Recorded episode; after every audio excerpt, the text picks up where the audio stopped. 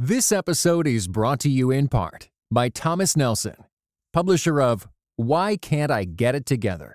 Written and narrated by Jamie Ivey, host of the Happy Hour podcast.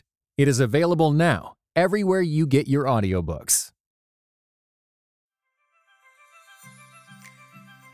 Hey, Truce Podcast listeners, this is Chris from the Truce Podcast. We've been doing episodes every other week for the last few months, and as a little bonus to say thank you for your patience while I get these complex episodes together, I'm giving you this special interview that I did with Vladimir Prokhnevskiy, who, along with his family, was a Christian refugee from Ukraine. His father was an underground pastor in Ukraine under the Soviet Union. His story is super interesting, but I couldn't fit it into any of the other episodes. So I've decided to include it here just for you. Towards the end, Vladimir is going to talk about a program that he participated in as a kid. It's called Operation Christmas Child. And that program allows churches in countries like the United States to send shoe boxes full of school supplies and soap and toothbrushes and all that kind of stuff to kids in need around the world. And Vladimir received one of those shoe boxes as a kid. So You'll hear about that later on. Thank you for listening to the Truce Podcast, and here's Vladimir. Well, first of all, can you uh, introduce yourself? Yeah, so my name is full name is actually Vladimir Prokhnevskiy. Uh, when I moved to the United States, we moved to East Tennessee, and they they called me Vladimir. So if you're from East Tennessee, I'm Vladimir. If you're from everywhere else, I'm Vladimir. But uh, I uh, moved to the United States as a Christian refugee back in 2000. So I was 12 and a half years old. Family of nine kids. I come from uh, a family of. Uh, my dad was a pastor of an underground church back in the day and by the way, both my parents are still alive today. They live up in Columbus, Ohio, where it's so flat you can watch your dog run away for three days, yeah. maybe even four days.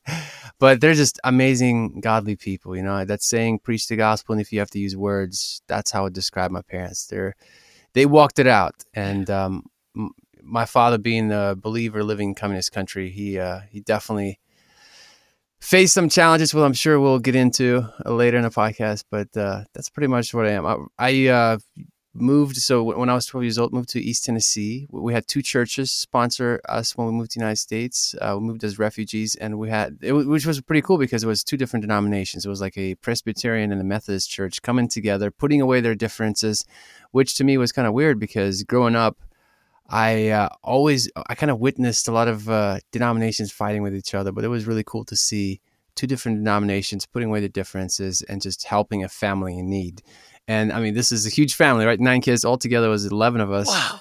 And they, yeah, they found a house for us. They covered rent for a whole year. They brought us food, just like random people would show up every single day with, with food, with clothes. They'd take us shopping. Some of the people from both churches would take us on the vacations with them. So we would, they would have like an extra seat or something, uh, or an extra room or something like that. And they would take us and Others volunteered to take us to soccer practice and other things. So it was just really cool. We, when we moved to East Tennessee, we definitely experienced Southern hospitality at its best. And uh, and growing up, you know, when we grew up in Kiev, Ukraine, we we didn't have much. I always say that uh, we, we pretty much grew up on rice and potatoes, which I often jokingly say that we were vegetarians before it was even cool.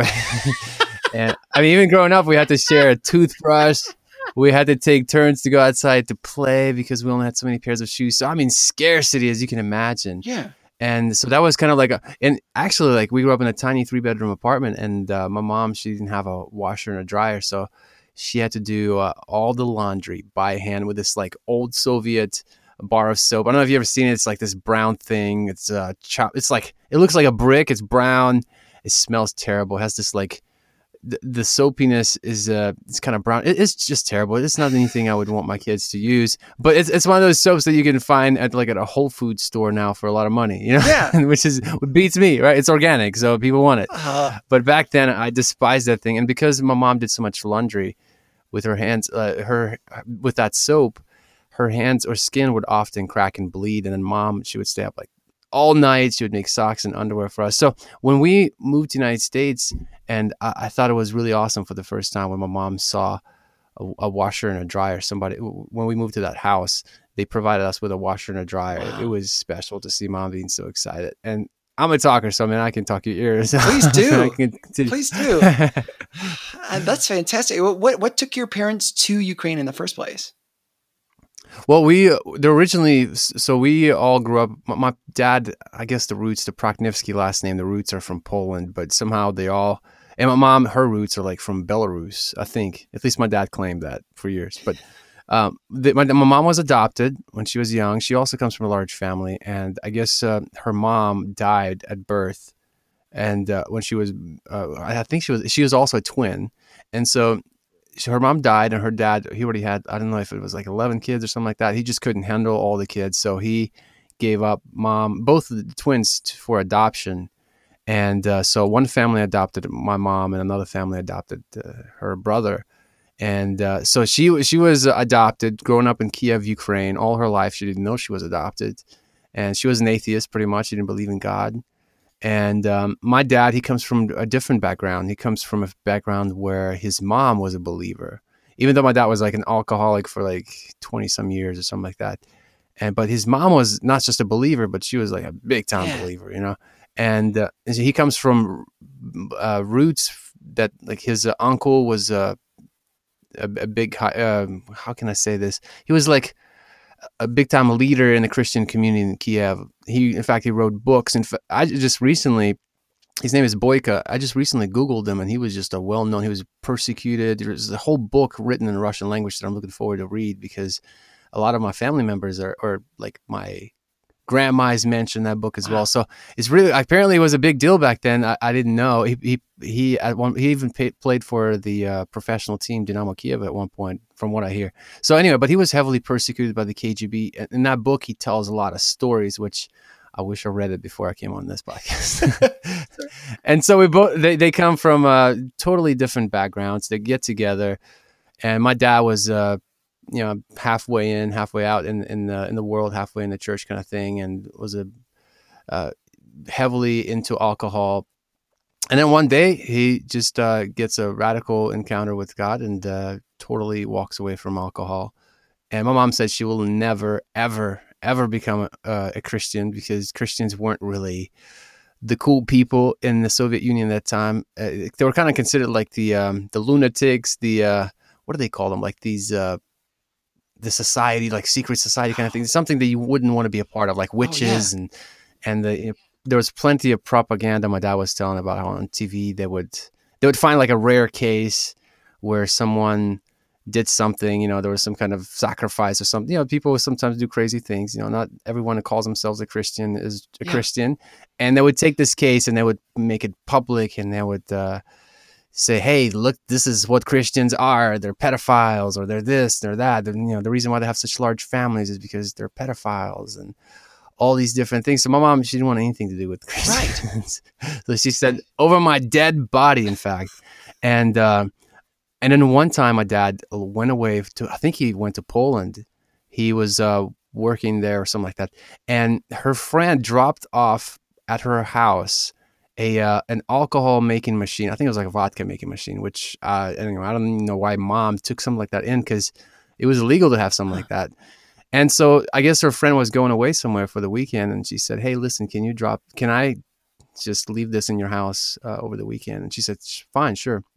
And this is what my mom told me just recently. I found out.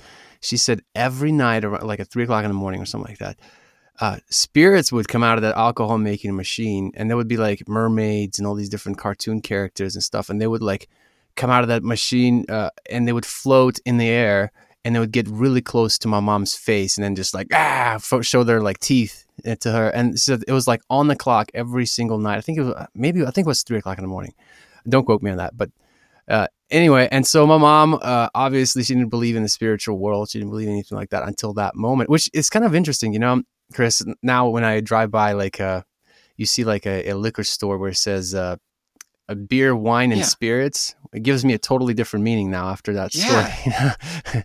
so that alcohol making machine had spirits, and so anyway, two, three nights in a row, or something like that, two nights or something like that. Mom was facing that, and got to the point to where she was scared to go back in the house. And so, needless to say, after that, she ran to church. Wow. so that's my mom's conversion, how she became a Christian. It's amazing. It really does. It takes all kinds of things to reach all kinds of people, and, and the Lord does use visions sometimes to get people's attention. Um, that's incredible. But so they were they were they actually missionaries in Ukraine? I mean, not necessarily like a, a term missionary. They were just um, followers of Christ, and they, their goal was to make disciples, and that's what they did. Uh, not necessarily, uh, they weren't paid for any of this. You know, it's interesting in our culture back then, especially, and I think it carries over to this culture as well. Like a lot of our Soviet people when they moved to the United States, a lot of Russian-speaking churches, pastors don't get a salary, which is kind of uh, Yeah. interesting. You know, it's not really a career for them; it's just a calling. So my dad i don't think he ever got paid for any of his work so it was it was just something he did uh, outside of work uh, that was his pastoral duty that he felt like that was what god called him to do. And that's what he did and it was dangerous. In fact in one time they uh, threatened to send him to work to send him to work on the reactor at chernobyl which would be a death sentence. I remember he was telling me that story. But you know it's it's amazing. You know when church is persecuted when the church has to surrender 100% to god when you know when the church's back is against the wall, so to speak, and they have to surrender. There's no other way. That's when beautiful things happen. You know, when when you put all your trust in God, and uh, God really protected the church. You know, God told me stories of how they would like, um, you know, because all the, the local authority, the KGB, they they monitored all the phone calls and everything, so it's kind of hard to uh, tell people when to meet, where to meet, and uh, so they would uh, they would literally like have three locations. Let's say we have three places where we can meet next week and they would all just say okay we have these three places. Now let's pray and see what the holy spirit tells us which one is safe. And sure enough they will like pray and somebody would get up and say yeah, holy spirit spoke. And then they would pray have confirmation and uh and that's how god protected them. They would have dr- some i've heard of stories how dreams and visions would uh like people would would have uh would have dreams and visions of the time and the place where to meet and sure enough they would show up and they would have church uh, just stuff Yeah. like that you know just crazy stuff Wait, so uh, tell me, working at Chernobyl, it was a death sentence before before the accident, or like this is after the accident? This was like already after the accident. I think my, my dad one time in passing told me that it's like, yeah, that one time they uh, threatened to send me to work in the reactor because they tried to, you know, everything was owned by the state. We have we have to keep in mind this was a uh, a communist country. There was no private sector. You couldn't just you know like, hey, I, I don't want to, I don't like what you guys are doing. I'm just going to start my own business and I'm going to start my own little neighborhood. You know, you couldn't just do that. So you kind of kind of had to go with the flow, uh, and uh, working. So my dad had a job and. Uh, every time he was captured and written up, you know, it greatly affected his pay. They would like mess with his vacations. Like instead of taking a summer vacation, they would make sure he'd get a winter vacation or miss a bonus or something like that. You know, they would just try to hurt Christians the best way they knew how. So that's kind of thing. So and um, at one point they just got so fed up with him because he would uh, he, he was like a frequent flyer, you know, in the local authority authority's office. So they just said, hey, we're gonna. They were threatening him to send him to work on the reactor, and it's, it's actually interesting.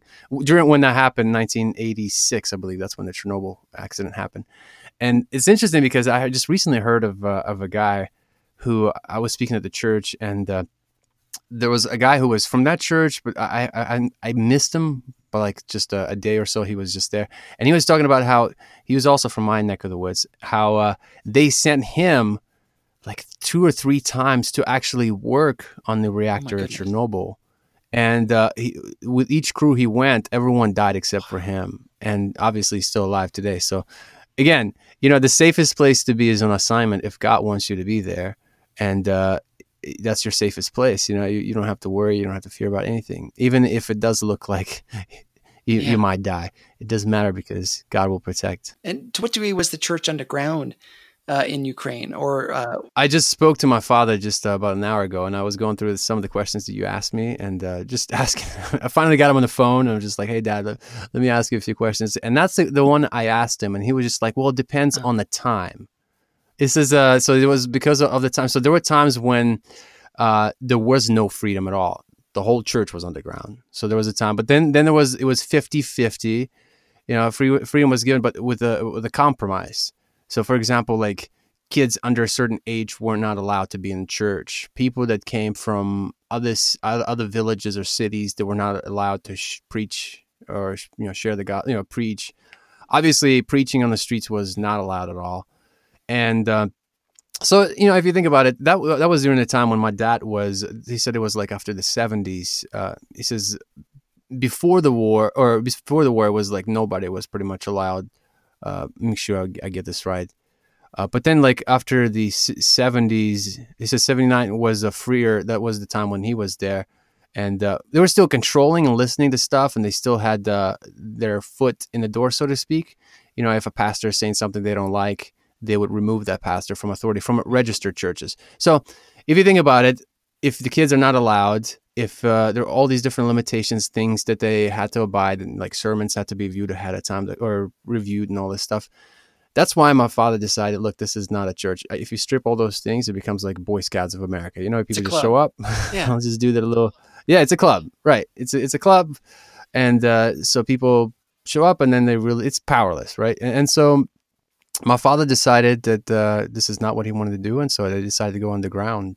And uh, there was obviously a price to pay. They couldn't just, uh, you know, or they, they had to like meet at different apartments, different places, and they would show up in like five minute increments just so they wouldn't draw attention on themselves. Um, and, and, like in the middle of nights and different different parts of the of the city. And uh, you know, if you think about it, there's like 40, 50, or 60 people showing up all at once, it had to be coordinated. Just showing up to church had to be very strategic. It's Now thinking about it, my gosh! And then when they show up, those apartments are so Soviet apartments yeah. are so small, and even that, you know, some neighbor can really uh, catch on to things and then tip the local authority, and and they'll be there within minutes. And that happened before too.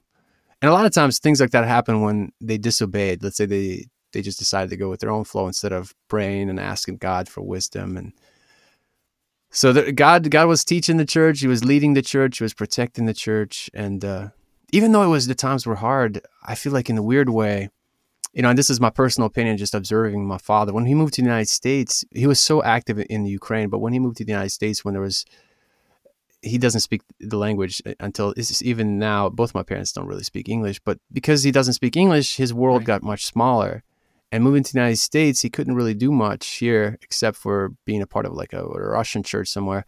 And it was kind of sad in a way because my father was so involved uh, in the church, and it, it's uh, you know, persecution. Even though it sounds so terrible, it sounds like it's such a bad time, but it was like it was like war for them. Yeah. They were excited.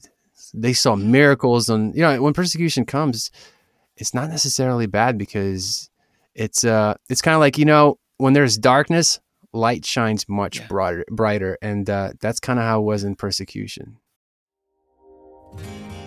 This episode is brought to you in part by Truett Seminary. Are you sensing a call to ministry?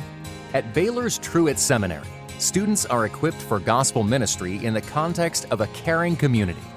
Truett offers a highly relational learning experience with faculty who are both world class scholars and pastoral teachers. At Truett, students receive not only rigorous academic instruction at an R1 Christian research facility, but also intentional spiritual formation.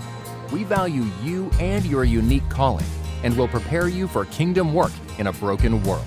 Learn more at baylor.edu/slash truett. Well, and why did you guys have to leave Ukraine? Good question. Well, we had an opportunity to leave earlier. We moved, we moved in 2000, which obviously in 2000 was uh, there was not much persecution at all. In fact, it, you know that's my father was saying how there were times where nobody was able to.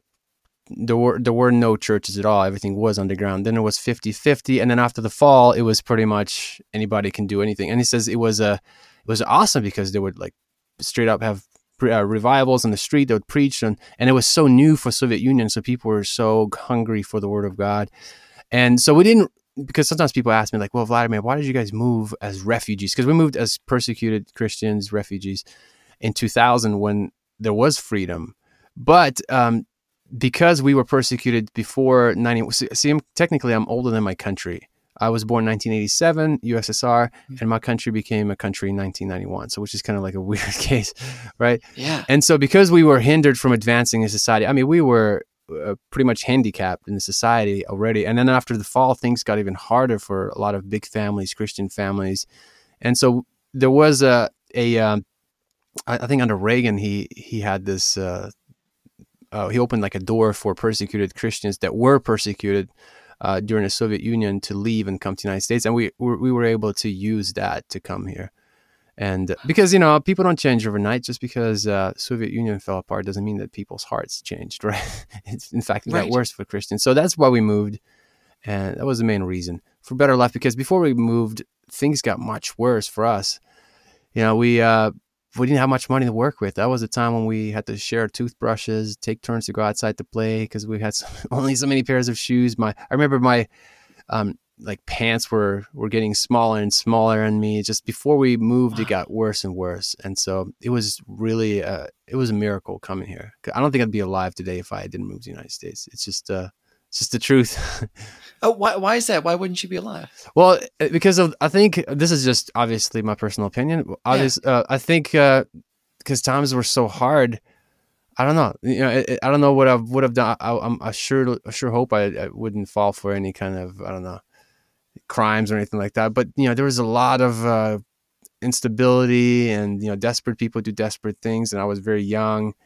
I when I moved to the United States, I became a Christian after I already moved, meaning Mm. I started following Christ. I was 12 years old when I moved to the United States, and uh, even though I grew up in the Christian family, you still you still got to walk it out, right? When you become old and older, when you're an adult, and so I, I'm just so happy that I moved because I was I had uh, good mentors when I moved, and so I think it. Uh, anyway, it all worked out. But if I if we stayed because of the Russian war and everything, a lot of times larger families uh, had to give their kids to the war quicker. You know, I I think that because we're we were from a family of nine, definitely some of us would see the war. You know, that was happening just recently with the, the whole Russian on the in the Donetsk area. So I think if if uh, if it wasn't wasn't the war, I would probably I don't know. I, I'm afraid that back then I wasn't following Christ like I am now.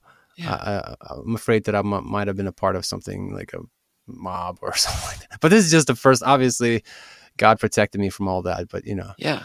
you never know what would have been. Well, can you tell me a little bit about your Operation Christmas Child experience? Because I, I saw the video. Yeah. So I received when I was in Ukraine. We I received a shoebox when I was nine years old, and uh, man, again, growing up, we had to we didn't have access to a lot of toys. In fact, we made uh, we made yo-yos out of Coca-Cola caps, which kind of kind of cool. We'd go outside, we'd find Coca-Cola caps, we'd drill a little hole through the middle, put a little match, some strings, and and in fact, you know those old school Coca-Cola bottles. If you take the cap off, and it has this little plastic uh, ring that seals the cap. If you take that off and invert it, it had little, little plastic teeth on it. So we would slide those on on the ends of the caps, and it, our yo-yo had like spikes, and it would cut through paper and gr- grass. I mean, it was pretty sweet, right? That's what we we did. We played with our shoes, pretending they were cars, and uh, so that's kind of so. Growing up, we didn't have a lot of things, and uh, one day we were invited to come to a Christmas celebration, which was cool. What I like about Samaritan's Purse Operation Christmas Child is that how intentional it is. It's not just I'm going to give you a gift and it's going to be awesome, but it's you're going to get a gift, and at the same time, they will give you the gospel. Twelve weeks discipleship courses come, or like uh, lessons come with these boxes, so kids get to hear about the gospel of Jesus Christ, and not only that, but they're also encouraged to share the gospel of Jesus Christ. So each box, they say on average, reaches about like six to nine kids or something like that. So you know, it's it's a tool to reach the uh, to lost, and uh, that's why I love it because children, kids are the the next generation, and man, you know, you there's so many different testimonies how thousands of churches were started because of these shoe boxes. Pastors would literally use them like tools to get kids and to get people in the church, and then they would hear the gospel. And so to get a, a physical gift, the box, and then a spiritual gift, right? And, and so that's why I'm so on fire and excited about Operation Christmas Child because how intentional it is, you know.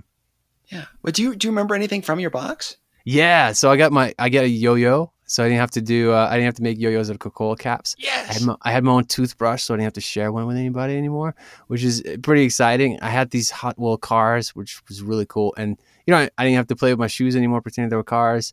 I got uh, and this is kind of funny. I got a dental floss, which I thought was candy, and I remember licking it. I remember thinking, "You Americans have some crazy candy. Like, what is this? What is this?" I thought maybe it was some kind of diet candy or something like that. And in fact, it wasn't until like many years later when we moved to the United States and we were at our first dentist appointment, and that's where I learned what dental floss is really for. So, Wow. yeah, and I had this bar of soap, which was really cool. It was like the whitest white I've ever seen. Remember how I, I talked to you about, told you about the Russian soap, the Soviet soap? Well, Yeah. this one was like the opposite. It was like the whitest white, smelled so good, had these like smooth edges, so slick. The way it was so, just the way it was designed had this nice curve to it, and had the print of the dove. I always jokingly say that it was like the Holy Spirit in the box, right? It sanctified my whole box. so that was, but also I got school supplies. And, you know, growing up, I, unfortunately, I had to lie to my teachers that I forgot my school supplies because I was too embarrassed to admit that I, I uh, didn't, couldn't afford them.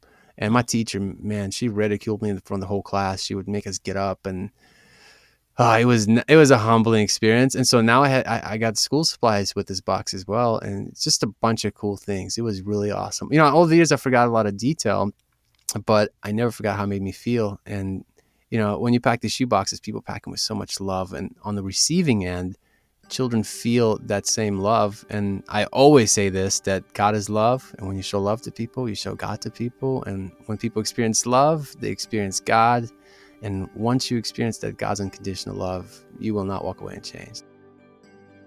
Special thanks to Vladimir Prokhnevskiy for sharing his story. He and his twin brother run ukramedia.com. I'll put links to that in the show notes. It's a super helpful website that teaches people to make motion graphics. God willing, we'll be back next week with a full episode. Just a reminder that the Truce podcast is listener supported. Please consider donating a little each month through our website at trucepodcast.com.